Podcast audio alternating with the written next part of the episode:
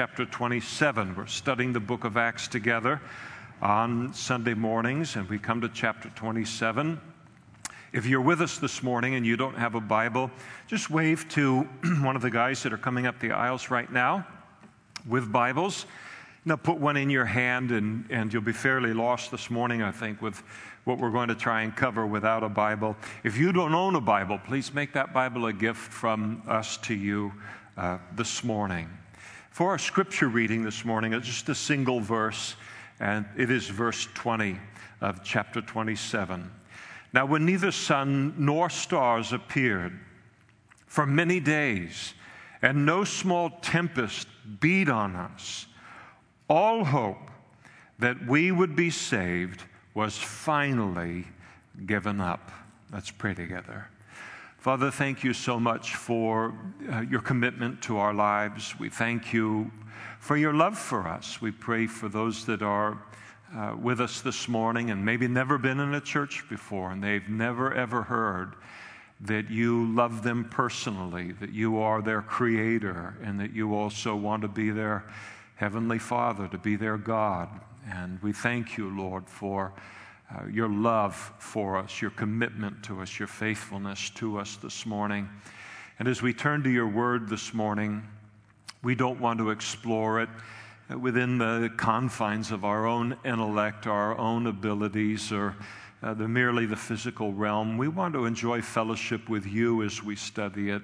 It means everything for us to have you give revelation to your word from your throne in heaven and by your Holy Spirit. And we pray that you would do that in our lives this morning. And we ask these things in Jesus' name. Amen. Please be seated.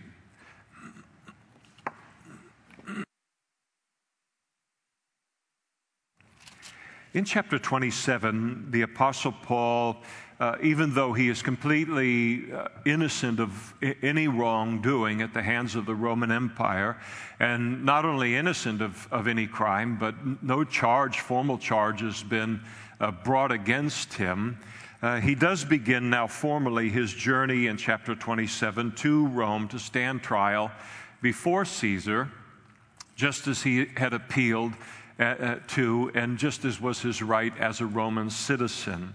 The overarching theme, I think, of these final chapters in the book of Acts, and certainly including chapter 27 and, and 28, is the providence of God at work in our lives as Christians. Uh, even during those times when it looks as if God is completely absent at the moment in uh, the nitty gritty and the daily and the personal uh, side related to our lives. The Lord had promised to Paul that just as Paul had borne witness to Jesus in the city of Jerusalem, so too he would do the same thing in Rome and, and stand before uh, Caesar. But of course, this is the case with all of God's promises. They come uh, to pass. Uh, but what is uh, also often true of God's promises is that they don't come to pass in quite the way that we would expect them to or even want them to. That they're going to occur, that they're going to be fulfilled, God is going to be faithful to them. That's never uh, in doubt. If it's in doubt in our minds, it's in, not in doubt at all in the mind of God. But the path between here and the fulfillment of that promise, that's where it can get a little bit scary. And that path is called life. And most of us don't, we don't live our lives at the beginning point and then at the destination. We live our lives, all of us, on the journey. And so here this promise is made to Paul. It's not going to happen exactly the way he would have thought uh, that it would be. That here I'm going to go to Rome and I'm going to take a, a direct situation straight to Rome. He will get to Rome and he will testify of the Lord there, but the journey is going to include, uh, as it already has with him, imprisonment, uh, corrupt Roman officials, uh, attempts to assassinate him, uh, a storm and a shipwreck, also being bitten as a viper, and so forth. And it's recorded related to Paul's life because Paul's life, in a sense, is exactly as ours, each of us as Christians. God is going to take us from our Jerusalem to our Rome, whatever that means for your life and His plan for your life. But it might be on a path that we wouldn't uh, uh, uh choose. Because the, this passage of Scripture, I want to look at the first 26 verses of it this morning, because it's such a long narrative. Um, I'd like to just spend the first portion of our time uh, looking, doing a br- brief survey of those 26 verses, and then close with an application. I do want to warn you. Uh, they, they do say, related to Luke's description of this shipwreck and the storm and so forth, and in Acts chapter 27 that it is uh, uh, uh, in relationship to ancient documents related to seafaring in the ancient world. Uh, this document called Acts chapter 27 is, is the finest and the clearest and the most revelatory of any single document concerning uh, uh, sea tra- traffic and trade and so forth in the ancient world. And, and, and they get into a storm and it's kind of messy, so um, take your Dramamine now. Uh, you may, uh, rather than later. Additionally, if you have always dreamed of taking a Mediterranean cruise, you may lose that dream today in the course of our study. I just want to warn you ahead of time uh, and to be fair and balanced about the whole thing. So, when we, uh, as we begin here in verse uh, 1 of chapter 27, a bit of a, an overview of the passage. And when it was decided that we, and that pronoun is important to notice, should uh, sail to Italy, they delivered Paul and some other prisoners to one named Julius, a centurion of the Augustan regiment. And so Paul is in the city of Caesarea. He is now delivered uh, to this Roman centurion. All Roman centurions, as, as, they're recorded in the Bible, they're all spoken of favorably. And Julius doesn't let us down or let his uh, rank or his office down at all. He is a very noble man, as we'll see in the passage, and very, very kind to Paul. Very fair man. But Paul is entrusted to his uh, custody. You notice that as Paul is entrusted to his custody, that Paul isn't the only one that he is transporting, that Julius is transporting to Rome. Uh, they delivered, as we see in verse 1, not only Paul, but some other prisoners. Paul is probably the only one of the prisoners who is uh, going uh, uh with kind of an appellate uh, circumstances related to his trip to Rome. The rest of them have been committed, have committed crimes. They've been arrested for those crimes. They've been convicted of those crimes and probably capital crimes uh, and now being transported to Rome for the purpose. Uh, I mean, if you, if you committed a crime, a capital crime in Caesarea or in Judea or anywhere in the provinces of the Roman Empire, those local jurisdictions had all of the power and authority necessary to put you death on the spot. So, why transport these prisoners all the way from Caesarea or anywhere else in the Roman Empire to Rome? Ah, it's a good question. It's a good question for the Colosseum, for the games in the Colosseum, so that these men, why put them to death when we can get a little entertainment value out of them uh, for the, Ro- uh, the crowds in Rome and put them out to face their death before the gladiators or before the wild animals. And so Paul is with a large group of these men, all of them uh, on their way to their death. You can be sure that he witnessed to every single one of them in the course of this journey and, and these uh, events. You also notice that uh, pronoun we is uh, used there in verse, tw- uh, verse 1, and it'll be repeated throughout the entire passage.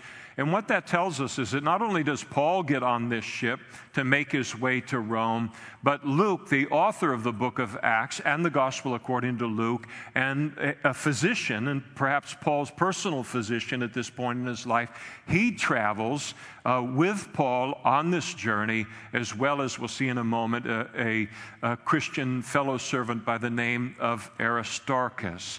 And, and so uh, this is the ship uh, th- this is the beginning of their journey. And so, entering a ship uh, of, of um, Adramyttium, uh, we put to sea, uh, meaning to sail along the coasts of Asia. Aristarchus, a Macedonian, of Thessalonica was with us.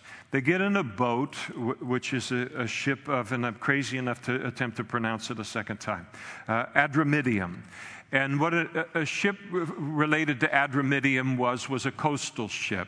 Um, it's, it's kind of like when you have an airport in our country and you're going to travel, uh, you just need a small plane to go from a small airport to a small airport to a small airport uh, that would be kind of like a hopper. And that's what these were in the ancient world in terms of ships. They never really went out far into the sea.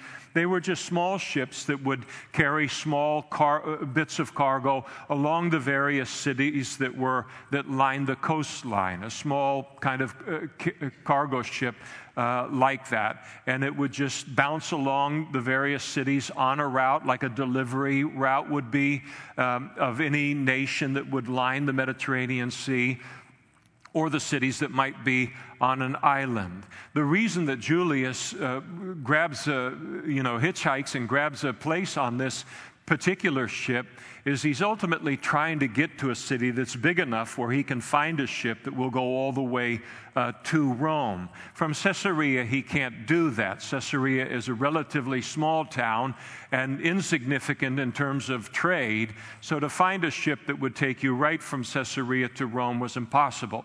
In the same way, if uh, if you uh, go to an airport in a smaller town and you want to travel to a major metropolitan area in the United States or uh, internationally, almost always you will need to find a connecting flight.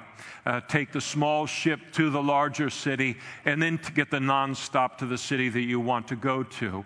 And so Julius takes this ship with no intention of traveling all the way to Rome on it but getting to a city that he can then find a ship that is going to Rome and then put his, uh, his prisoners on, uh, on, that, uh, on that that particular uh, ship. And so uh, the same day uh, as, as they leave Caesarea, they make their way uh, to a city named Sidon, and the next day, which is in Lebanon, modern day Lebanon, the map is up on the screens for you to follow along uh, more easily. And the next day, we landed at Sidon, and Julius treated Paul kindly and gave him liberty to go uh, to his friends and receive care. So, a journey of about 69 miles, Caesarea to Sidon, would have been made in about a, a day and a night. They get there. Paul is released, probably with a Roman guard, but he is released and to find Christians within the city and fellowship with them while they're kind of got downtime there in Sidon, and probably uh, freight is being loaded and, and offloaded from, from the ship. And in those days, they, you know, they weren't really careful about their prisoners. They didn't make sure they wanted, you know, got their three squares and they had proper uh, clothing for a journey like this.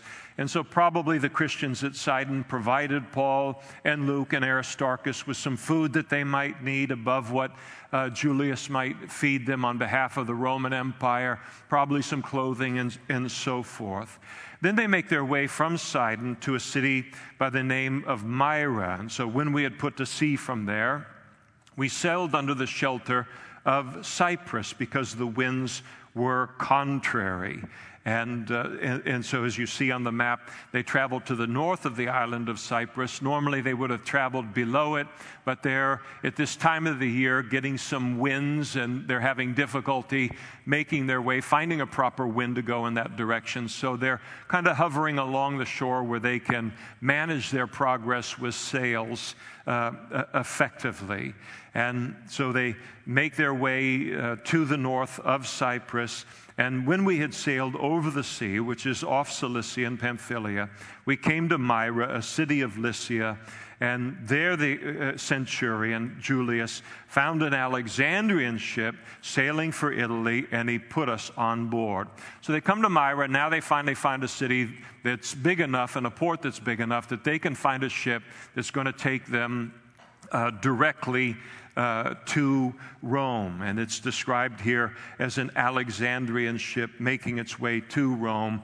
And, and, and the and he puts his prisoners on there. Ultimately, there's going to be 276 people on board this ship, as we'll see not this week, but another week. An Alexandrian ship was a specific ship. Alexandria, of course, is a city in northern Egypt. And so, what is it doing uh, on a route between Egypt and Rome? It's bringing grain. Egypt was one of the bread baskets for the Roman Empire. You imagine Rome at the time, a city of at least a million people, uh, getting enough grain, enough food to keep those people sustained and happy and fed and so forth was a major undertaking. So they depended on their provinces to provide grain for the hub of the Roman Empire. And Egypt, of course, with the Nile River and so forth, uh, a very, very uh, agriculturally rich area. So there was constant flow of ships from Alexandria uh, to Rome to deliver the grain that they would be transporting. They would typically, uh, if you see a map someday, if you care about it, they would typically take a, a journey from uh, Alexandria, go straight nor- north up into uh, uh, Myra, which is in modern day Turkey, and then go straight west into Rome. So there would be these ships all of the time. Uh, Julius discovers one, and he puts all of his uh, his people on it. They were large ships by uh, uh, ancient standards, and so they could handle the open seas. They didn't have to hover along uh, the coasts, and typically about 180 feet long and 45 feet uh, wide. And so he gets his, his prisoners and loads them on along with other passengers that are on on the ship as well. And so they depart there from Myra and begin to make their way to a city in a port called Fairhaven. And when we sailed slowly, many days, and arrived with difficulty off uh, uh, Cnidus, the wind not permitting us to proceed, we sailed under the shelter of Crete off of uh, Salmone. So they're making the trip, as you can see on the map, towards Cnidus. They're, they're going along the route of of Turkey before they head out into the more open sea. They had hoped to turn into Cnidus in order to port there for a moment for whatever reason, but the seas are becoming difficult and the wind is becoming difficult and they can't manage docking there. And so they decide what they're going to do is uh, uh, continue on their way and head to Crete in the hopes of, of finding, uh, you know, a haven there at the port in, in Fair Haven.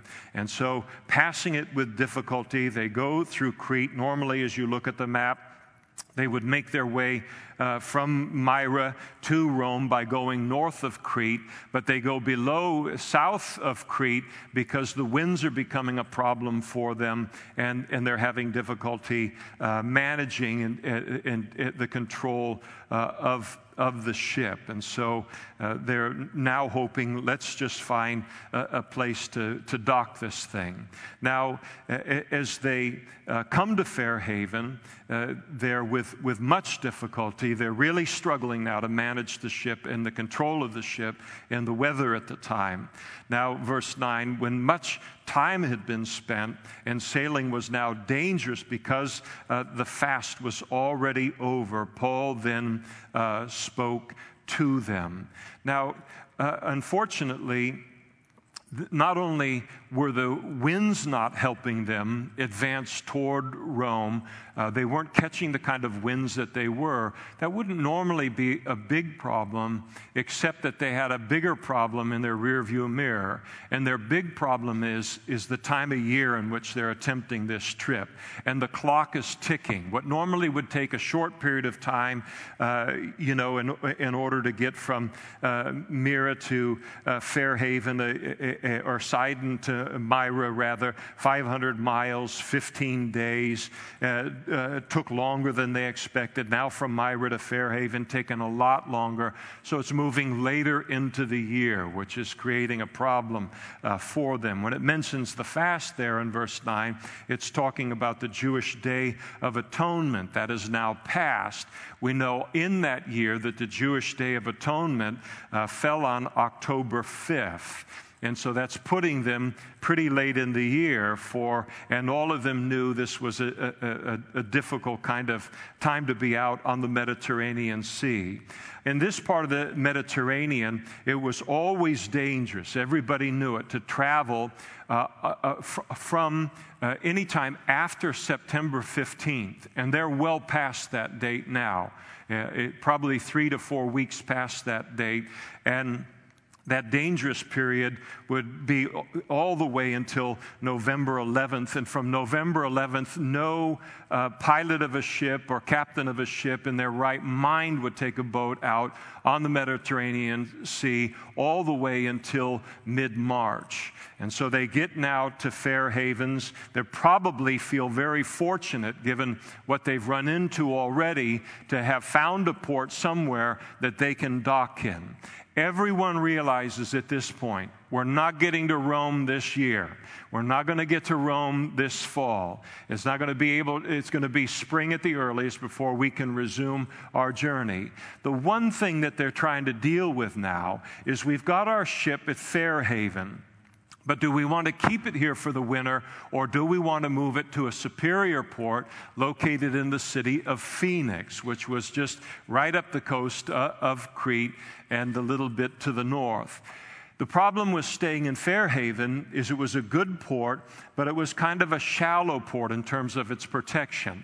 It was also a harbor that was open to the storms. So if you docked there for the winter, you, were, you had some protection against the storms, but not the kind of protection that you would want. You could still lose a ship in that harbor.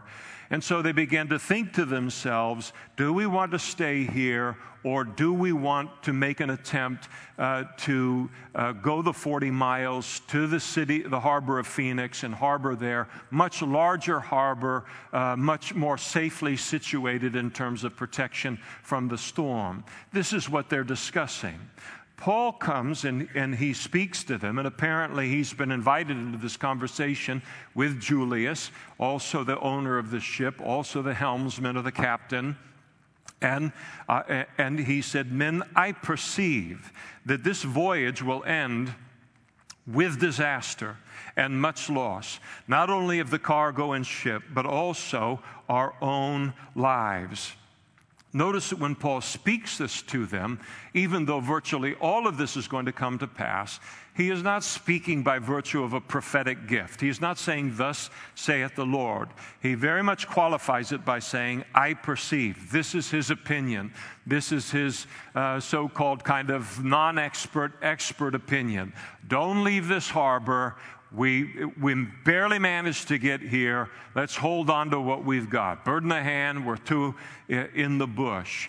Well, somebody might look and say, You've got a Jewish rabbi who was a tent maker, and he's talking about continuing a journey or not continuing a journey in a discussion with a Roman centurion, the owner of the ship, the captain of the ship, and what in the world and who in the world made Paul uh, such an expert on sailing.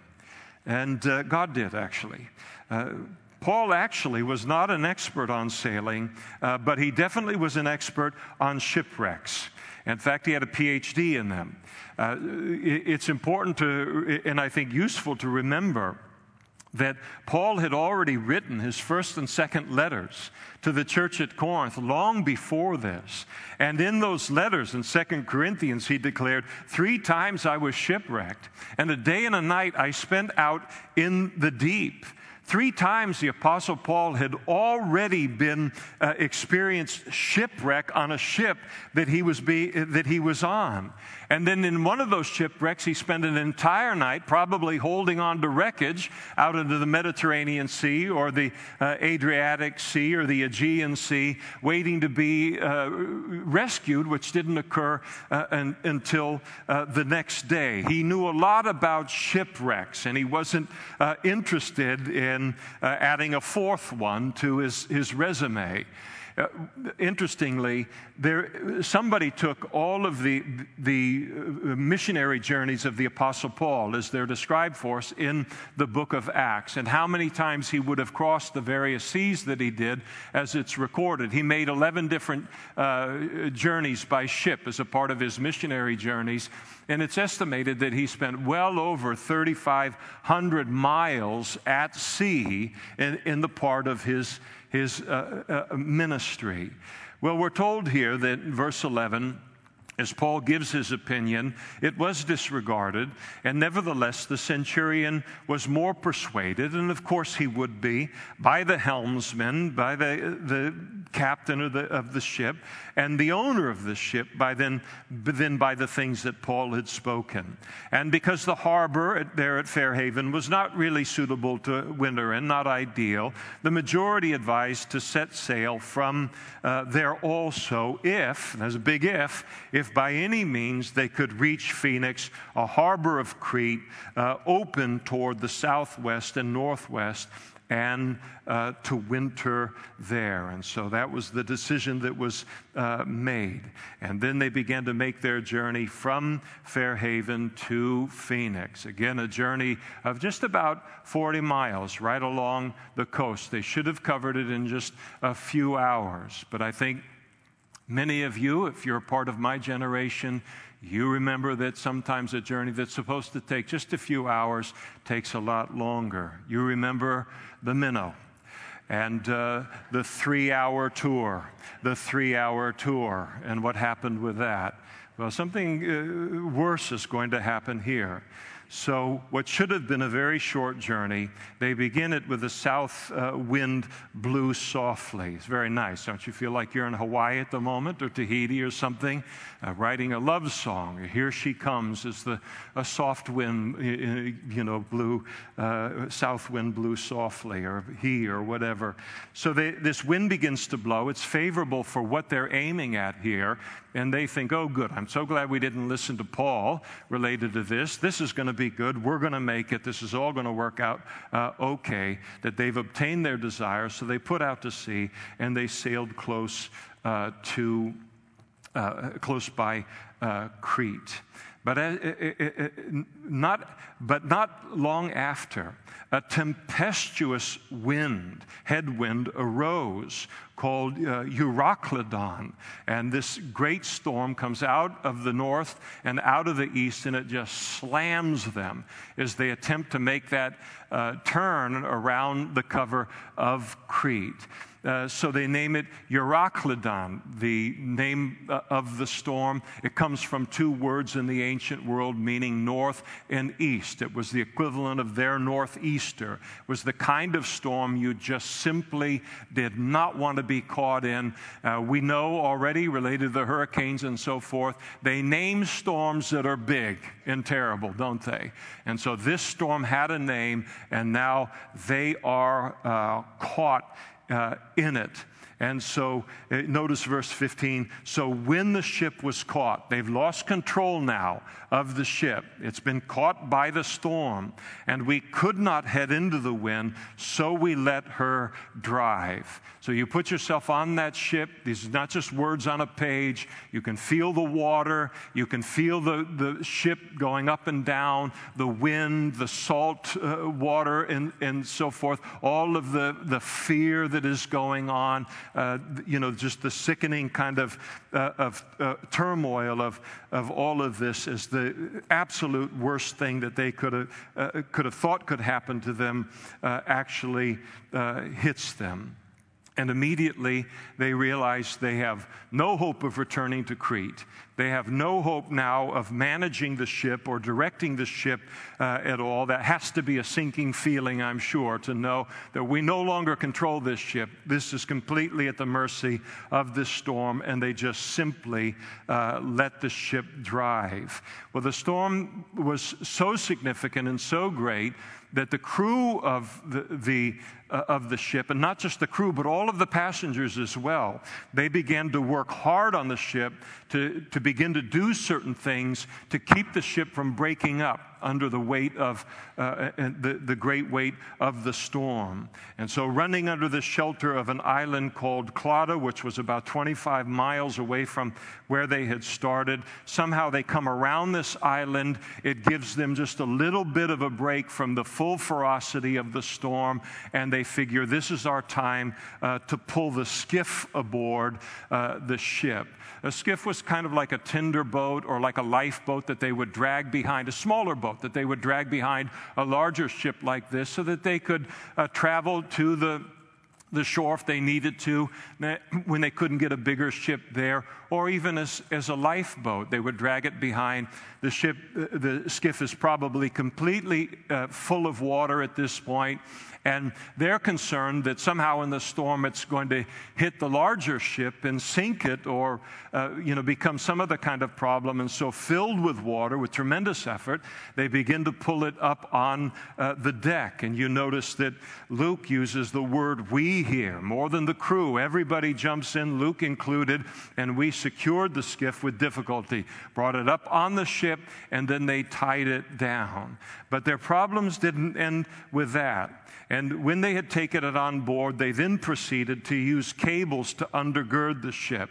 They are absolutely terrified at this point. And again, you've got to put yourself in their shoes. How many of you have ever been, uh, in, in, well, I can't say in a storm like this because probably not, but put yourself in their shoes, at least in terms of seasickness. Is that like one of the worst things that you can ever experience? And then you've got to manage all of these other things on top.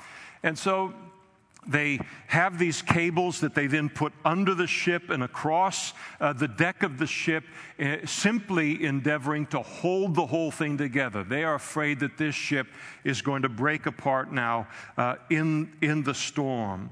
And then, fearing lest they uh, should run aground at the uh, Syrtis sands, they then struck sail and so were driven. The Syrtis sands was a, an area in North Africa that uh, is a part of modern day Lib- uh, Libya today.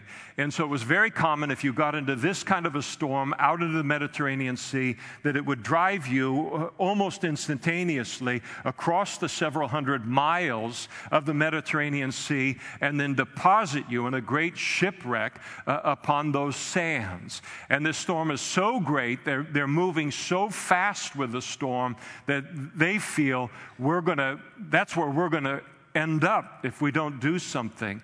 It tells us here that what they did in response is they struck sail and, and so were driven.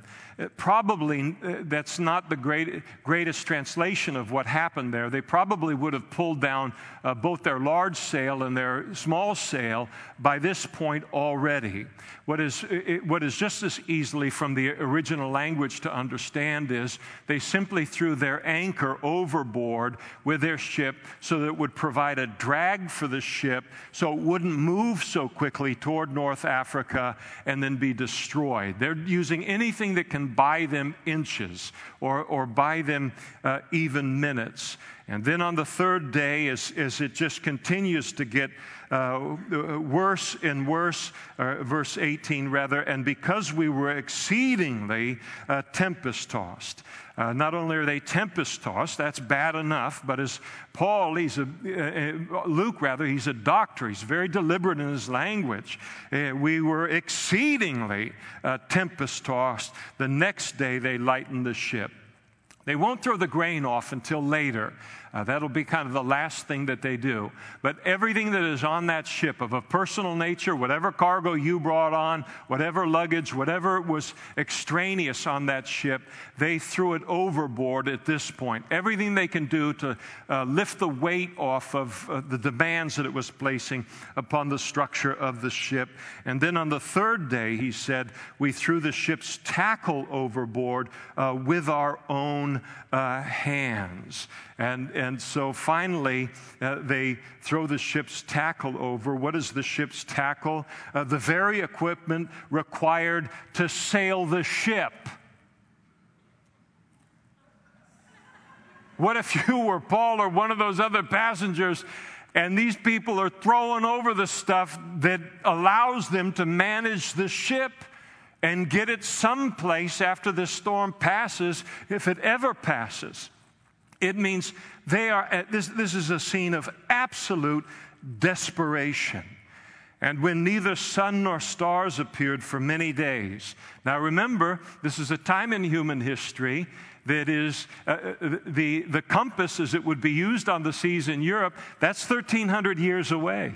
The sextant is 1700 years away. In those days, they navigated their ships on the basis of the sun and the moon and the stars. And they have multiple days here where they cannot see anything in terms of being guided or knowing where they are. They can't see the skies to know where they are. And no, in the midst of all of it, no small tempest beat on us. And then, and then Luke records the result of all of this. All hope, not some hope, not most hope. Again, very deliberate in his language. All hope that we would be saved was finally uh, given up. Finally, it's an interesting word that he uses there. Uh, when you're in this kind of a crisis, you have some people who lose their hope uh, early on. Uh, sometimes it can be just by their own constitution. Uh, they're not terribly brave or they're not terribly strong, or these kind of environments are difficult for them uh, to be in, and so they would lose hope uh, early on.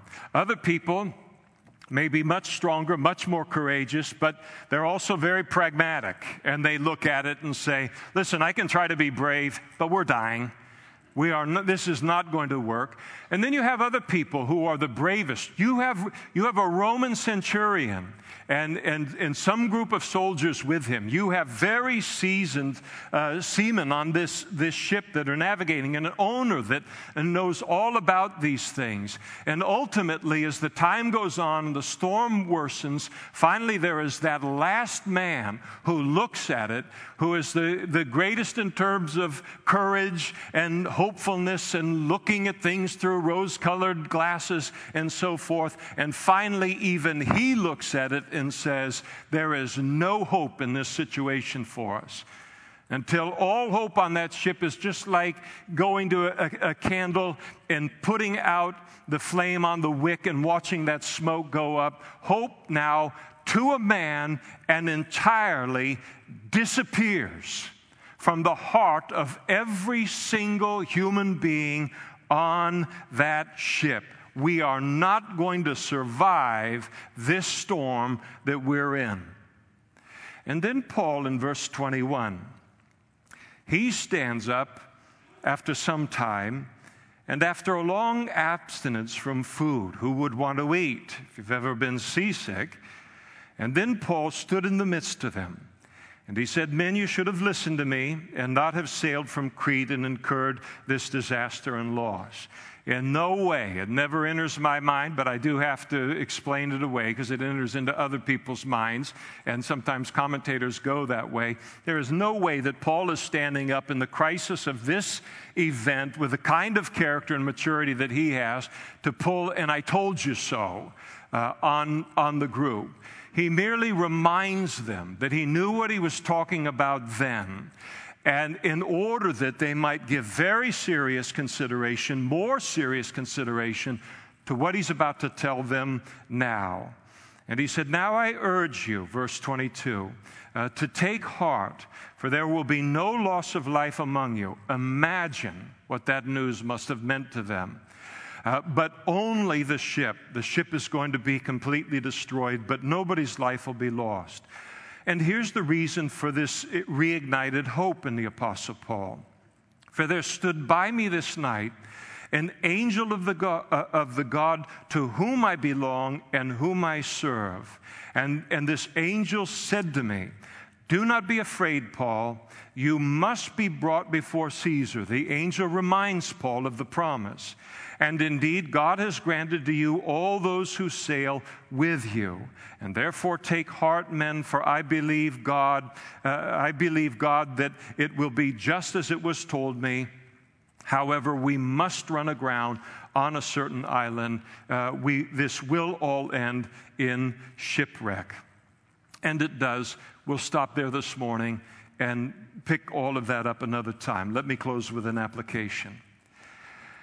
I know that very often this passage is uh, taught uh, supremely as kind of an example for uh, of how Christians uh, need to stand and we need to lead in the midst of the great uh, storms of life that we find ourselves uh, in, to be a witness to others and to infuse hope into their hearts and uh, into their situation. And I don't doubt that any of that is true.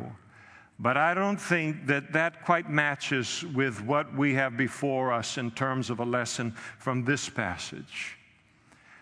I think that very often as Christians, we can expect the next point of a sermon like the one I'm doing here to be now some instruction on how to process or how to navigate these kind of storms in life victoriously and how to manage them through some faith of our own or some action on our part.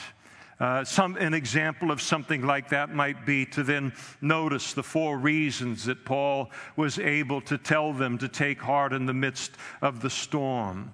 That somehow, in and of himself, he realized that God's presence with, was with him and that and we need to do the same thing and that he realized that he belonged to God and that he was on duty for God whatever the circumstances of life might be and that he was fully convinced of the faithfulness of God.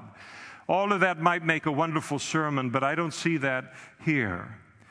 What I see presented to us here is a storm in life that is so great that it caused everyone on the ship to lose every single ounce of hope of surviving the greatness of this storm. And Luke's use of we in verse 20 means that that included not only the crew and the centurion and everyone else on the ship, but that it included Luke and Aristarchus and Paul. Circle that word we and circle that word all in that verse we notice and we ask ourselves, why would the angel of God encourage Paul in verse 24, do not be afraid, except that he was? And it appears that in the ferocity of this storm, Paul himself has also lost any hope of surviving it, every bit as much as the next guy on that uh, ship. Now, it's important to remember all of us think that a, a big trial or a, a, big, you know, any kind of trial or a storm is a big trial or a big storm by virtue of the fact that it's happening to us.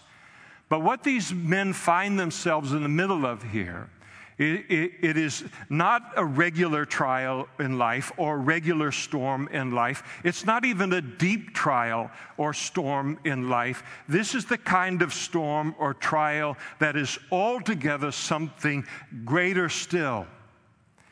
Because it's important to remember that Paul had been shipwrecked three times previously. He knew storms, he knew tough times, but this was something else entirely. I think it's important to understand as Christians that there are storms that can come into our lives that can be so tempestuous so Euroclydon like that they can overwhelm us completely. Everything that we are in and of ourselves, overwhelm us physically, overwhelm us mentally, overwhelm us emotionally, and even overwhelm us spiritually. Storms that leave us in the middle of which we have no hope that we will survive them. So I don't believe that. Believe it. It may be coming. I think of, as an example, a man as deeply spiritual in the Bible as Job. And he certainly knew something of this. And here came into this life of this man for whom Satan couldn't find anything wrong and, and uh, in so speaking, God couldn't either a great man, a godly man, and yet he hits a storm and he hits a trial, and it's this kind of storm and this kind of trial that while within it, he wished repeatedly that he had never been born. And it isn't hyperbole, he meant that. Repeatedly, he cried out to God and said, God, I wish I had never been born if being born meant being exposed to this kind of pain in my life. It was a storm that came into his life that was so deep that Job longed for death as a means of escape. Again, not literature, not hyperbole. He longed to die in order to escape the trial that he found himself in. And he described it many places, one of it in Job chapter 6. And he said to God, Oh, that I might have my request. What would that be? And he tells us that God would grant me the thing that I long for. And what does he long for? To die. But he's a good Jewish boy.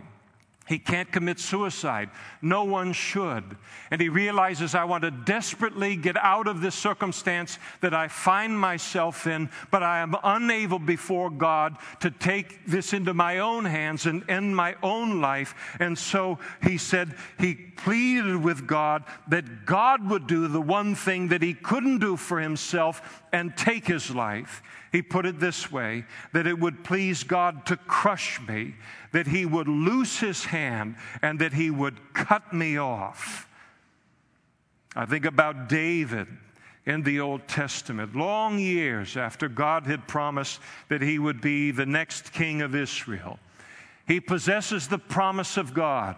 You are going to be the next king of Israel and yet before becoming the next king of Israel. And while flying, uh, fleeing in this uh, interim period from the hand of King Saul, the current sing, king, where King Saul is attempting on a daily basis to capture David and to kill him, and he's been doing so for months and for years. Finally, David comes to a place where he gave up hope of surviving the storm and seeing the fulfillment of the promise, and he declared to God in his heart, Now I shall perish someday by the hand of Saul. And I think that sometimes as Christians, we can come to think that no solid Christian, no mature Christian could ever get into that kind of a place of despair. After all, all a Christian needs to do is just remember all of God's faithfulness, past faithfulness in our lives in similar circumstances, and that'll make everything better in this storm. But Paul had survived three shipwrecks in his past, and he still lost hope in this one we can think that all a Christian needs to do in any trial is to just simply claim some promise in the Bible or some promise God has given to us personally, and it will make everything instantly better. But Paul had a promise from God that he would go to Rome and he would stand before Caesar. And yet, in this storm, he lost hope. He lost hope. When we survive these kind of trials as Christians, and we do survive them, it is with the full consciousness that it is not because of how strong we are, or how spiritually mature we are, or how great our faith is. When we survive these trials, we look back and we know that we got through them for only one reason that God alone brought us through them. We know that if getting through that storm had required me bringing 1% to the table that was required in order to do, uh, to survive that storm, that we would have never made it. We could have never supplied, not 10%, not 5%, not 1%.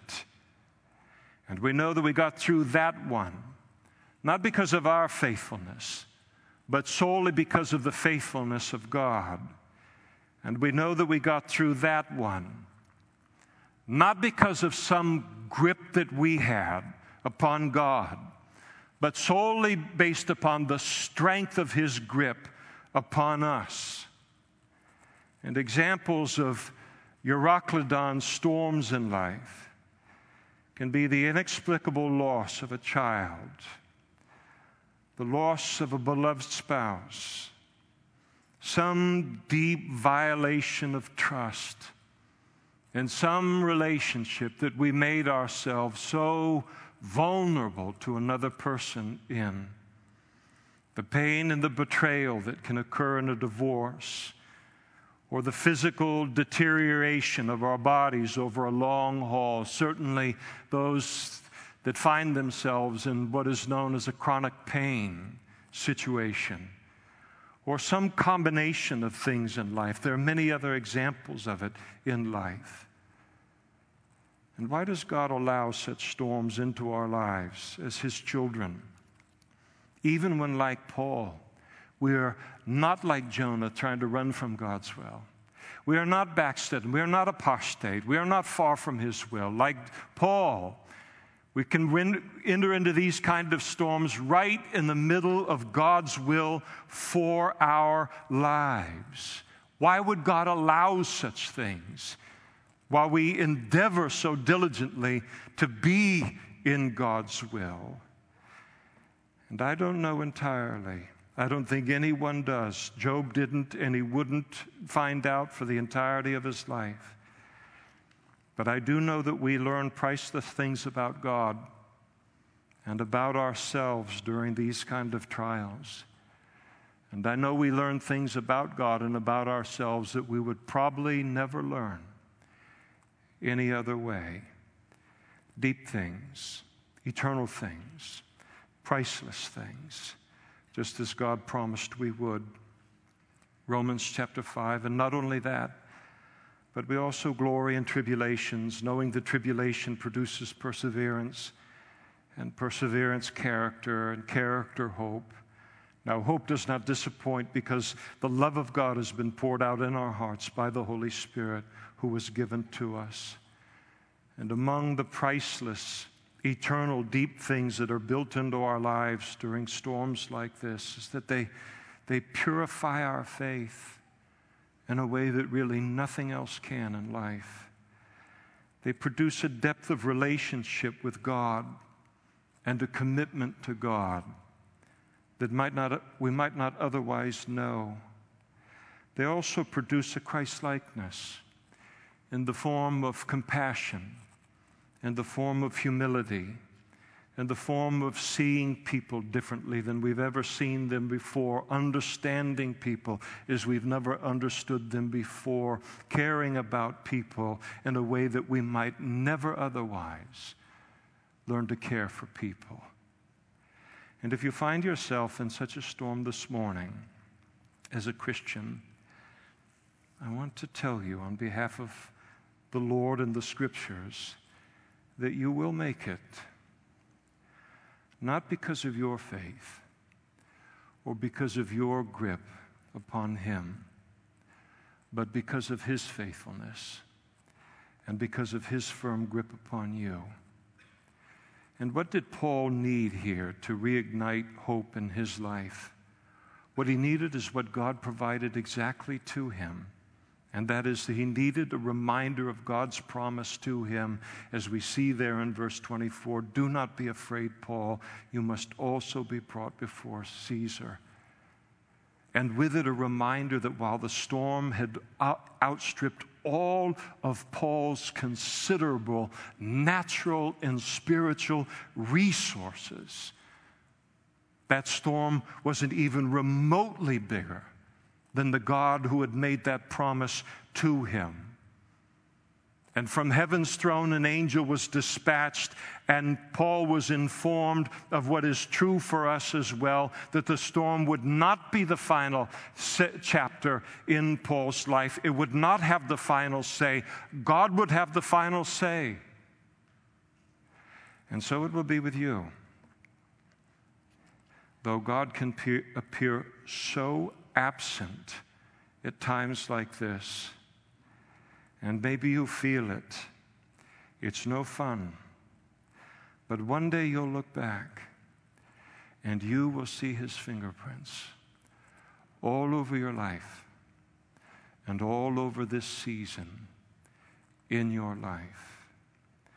One of the conclusions, again, that we can often come to during this kind of storm is that we're alone in it, that somehow even God has abandoned us, that He's nowhere to be found. When in truth, the exact opposite is true. And I think all of it is perfectly encapsulated in that famous poem, Footprints in the Sand. And I think that every Christian, every human being ought to at least hear it one time so the Lord can bring it to our remembrance with the scriptures concerning these kind of storms in our life.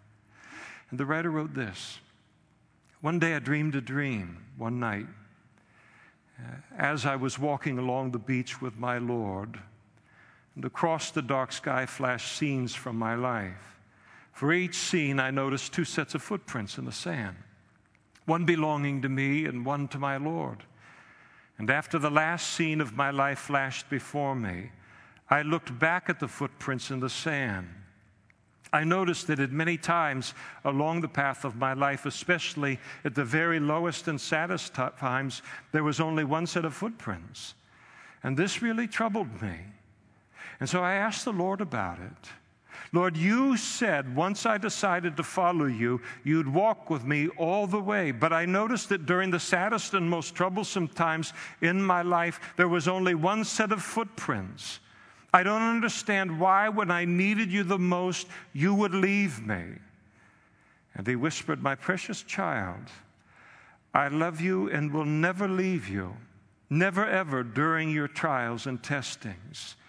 When you saw only one set of footprints, it was then that I carried you. And it's true. I'd like to close this morning by leaving you with three promises from God's Word that speak to these kind of seasons within our life. The one is from the book of Philippians, chapter 1, verse 6. And remember that when Paul writes this promise in the Word of God, he writes it from Rome. It's one of his, his prison epistles. He writes it after this great event of Acts chapter 27. And with a tremendous confidence born from great experience with God and the Holy Spirit, he said to the church at Philippi, being confident of this very thing, that he who has begun a good work in you will complete it. He will complete it unto the day of Christ Jesus. The second verse I want you to write down if you're in such a place is Hebrews chapter 12, verse 2, where the writer of book of Hebrews says, Looking unto Jesus, the author and the finisher of our faith. Because when we find ourselves in these kind of storms, they can be so great, they can introduce such doubt within our minds that we can wonder whether our very faith is going to survive. The greatness of this storm, the confusion of it, the disorientation of the storm and yet, here the writer of the book of Hebrews says our faith will not fail. The storm will only be allowed to deepen our faith, though that may take time, because Jesus takes seriously his promise to be the author and the finisher, not of what we are physically or emotionally or mentally supremely, but what we are spiritually. He will be the finish of our faith. And then Paul wrote to Timothy in 2 Timothy chapter 2 verse 13. He said with amazing candor, if we are faithless, and we certainly can be in certain seasons within our life, he said, if we are faithful, he, speaking of God, remains faithful. Why? He cannot deny himself.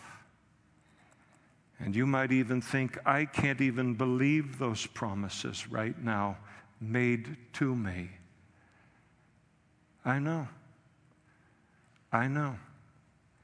But God does. And that is all that matters, as you will see. If you sit here this morning and you're not yet a Christian, where do you go for the storms in your life? Where do you go? You're not immune from them. Not storms like this, none of us are. I had a friend in high school, a little melancholy, but he used to say with some frequency about life, he says, Life is hard and then you die. And I used to chuckle about it when I was a younger person. And now, being a little bit of an older person, the more I see that it's true. Life is very hard, and it can be very hard. And then death is coming as well. And you need a foundation for your life and a foundation for the life to come. And only Jesus Christ is that foundation. And there are going to be pastors and other men and women up in front immediately after this service who would love to pray with you to make him the foundation of your life for the rest of this life and for all of the life to come. You come forward after the service, and they'd love to pray with you to begin that relationship with God this morning. If you need to pray with anyone, uh, with someone this morning related to anything that we've talked about here today or any other need in your life, these same men and women would love to pray with you and for you as well. Let's stand now together and we'll close in prayer.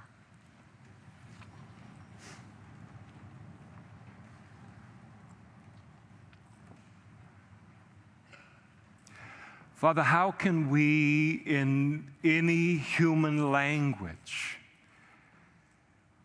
express with mere words the thankfulness that is in our heart because of who and what you are, Lord, all of the time, but what you and you alone can be to us in seasons like this in life.